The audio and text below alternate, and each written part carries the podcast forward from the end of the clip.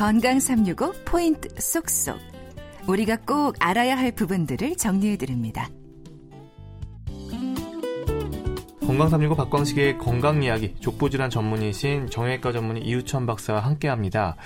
무지외반증으로 고생하는 분들이 많은 만큼 또 그렇다더라 식의 얘기도 많습니다. 우선 긴가 민가한 부분들부터 좀 살펴보면 좋겠는데요. 박사님, 네. 무지외반증은 유전이다 이런 말을 합니다. 그런가요? 몸의 어느 부분이든지 얼굴이 생긴 게 닮지요? 네. 옛날에 발가락이 닮았다 이런 소설 제목도 있습니다. 그래서 역시 발도 닮습니다. 그래서 이제 무지외반증이 심한 분 중에서도 나는 젊을 때부터 하이힐이라고 신어본 적이 없다. 네. 나는 원래부터 넓은 신발을 신었는데 왜 이런지 모르겠다. 네. 이제 그런 걸 보더라도 유전적인 요인이 상당히 크지 않을까 하고 생각을 하고 있습니다. 그럼 그렇다면 유전으로 인한 이 선천적인 요인일 경우에는 어릴 때부터 이미 발의 모양이 어렸을 때부터 변형되어 있는 건가요? 아니면 자라면서 변형이 되는 건가요? 이것이 이제 유전적인 소인이 있다 그러더라도 대부분은 이제 여자분들이 40대 넘어가면서 이렇게 생기는 경우가, 심해지는 경우가 많은데요.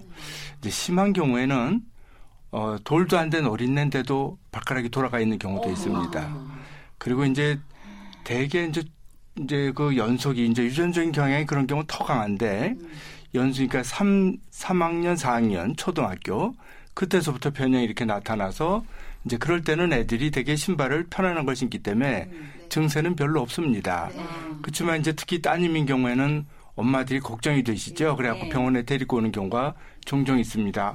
우리 애가 이거 발가락이 이런데 이거 괜찮겠나? 지금 뭔가 좀 더 해줘야 되는 거는 아닌가? 이런 걸 이제 물어보러 오시는 분들이 있습니다. 이제 그런 경우에는 역시 유전적인 영향이 강한 경우라고 볼 수 있겠습니다. 네, 그렇다면 볼이 좁고 높은 신발 같은 경우도 문제지만 너무 크거나 작은 신발도 무지외반증을 유발한다고 들었어요. 맞나요? 네, 글쎄 그 큰 신발이 어떤지는 별로 알려진 바는 없는데요. 이제 옛날 같으면 이제 언니가 신던 신발을 뒀다가 또 동생이 신고 이런 경우도 있었지만 요즘엔 다 그런 경우가 없이 지 신발 지가 신기 때문에 너무 큰 거를 신는 경우는 잘 없을 것 같아요. 작은 신발은 아무래도 좀 영향이 있겠죠. 발가락을 이렇게 쪼이게 만들어주기 때문에 이제 그렇게 생각하시면 될 것 같습니다. 네, 무지외반증은 여성 질환이다. 이건 어떻습니까? 무지외반증은 이제 여성분들이 주로 환자로서 병원에 오는 거는 여성분들이 대부분입니다. 신발이 아무래도 여러분들 발을 다 대보면 알겠지만 자기 발 이렇게 신발 위에 얹어놓으면 발이 되게 더 크거든요. 네. 그렇게 쪼이는 신발을 많이 신기 때문에 여성분 질환 환자로서 오는 분들은 많습니다. 실상은 남자도 무지외반증은 많이 있습니다. 변형으로 따지면. 신발을 편한 걸 신다 보니까 심하게 변형이 통증이 있어서 오는 분은 상대적으로 여자분보다 훨씬 적습니다. 네. 그래서 남자분이 아프다고 하면 대개 수술할 정도로 심한 겁니다. 예. 그러면 이 발볼이 넓고 평발인 사람들에게 무지외반증의 위험이 높다. 이건 어떻습니까? 발볼이 넓으면 아무래도 신발에 더 조이기 쉬우니까 변형도 생기기 쉽겠죠. 네. 이제 또 하나는 그 평발인 경우에는 이건 정말 뚜렷한 무지외반증의 원인입니다. 평발은 이 관절이 굉장히 유연합니다. 평발인 분들은 되게 손가락도 팔꿈치, 무릎 되게 유연한 경우가 많은데요. 이제 그러면은 변형도 좀 생기기 쉽습니다. 네. 그리고 이 무지외반증이 심하면, 즉 발가락에 문제가 있으면 무릎 관절염과 허리 디스크 그리고 류마티스 관절염으로 이어질 수 있다 하던데요. 그거는 이제 흔히 그런 말들도 많이 하는데요. 이것이 무지외반증이 직접적으로 무릎 관절염을 일으킨다. 허리 디스크의 원인이다. 이렇게 말하는 근거는 하나도 없습니다. 물론 류마티스 관절염은 전혀 이 원인이 다른 거기 때문에 그건 전혀 상관이 없고요. 이제 그렇지만 이제 무지외반증이든지 뭐든지 발의 통증이 심하면 발을 자연히 기울여서 걷고 다리를 한쪽 다리에만 힘을 많이 준다든지 이런 식이 되면은 자연히 무릎이라든지 허리에도 영향이 있지 않을까 이렇게 생각하고 있습니다. 무지외반증의 경우에 통증이 없으면 수술하지 않아도 된다. 그런가요?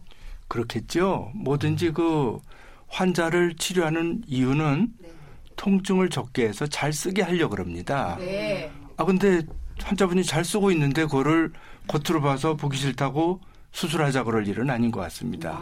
그래서 뭐 당연히 맞는 말인 것 같습니다. 그러니까 네. 통증이 되게 중요한 요인이에요. 그렇습니다. 네.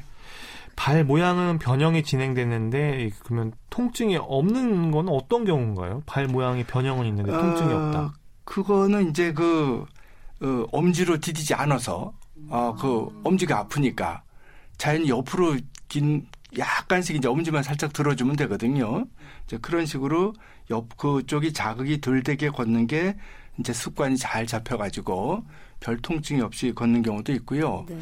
또 옛날 분들일수록 웬만한 통증은 또 잘 참고 지냈습니다. 그리고 또 이제 팔다리, 무릎, 허리 안 아픈 데가 없는데 네. 허리라든지 무릎 아픈 거에 비하면 조금 덜할 수도 있기 때문에 그래서 그냥 이까지 거 하고 지내는 분이 많아서 그렇지 뭐 통증이 없다고는 또 할 수 없을 것 같아요. 변형이 심하면은. 네. 그리고 이런 말도 있던데 무주회반증은 수술 후에도 언제든 다시 재발할 수 있다. 네. 모든 변형은 다 그렇습니다.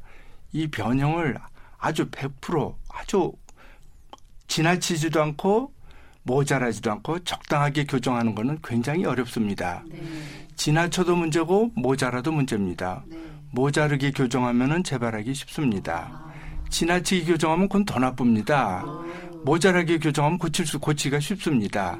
그래서 그렇게 생각해 보면 재발할 가능성은 있겠구나 이렇게 생각하시면 되겠고요. 네.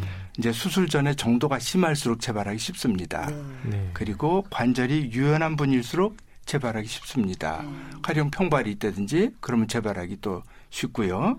또 선천성인 경우에는 그 형태가 이 무죄반증을 자꾸 만들 경향이 있기 때문에 역시 재발하기 쉽습니다. 뭐 이렇게 말하면 전부 다 재발하는 것 같은데 재발할 경우에는 이런 원인이 있다 이런 말씀입니다. 네. 예, 수술도 중요하지만 수술 후 관리와 적응이 더 중요할 수 있겠습니다. 건강365 포인트 속속이었습니다.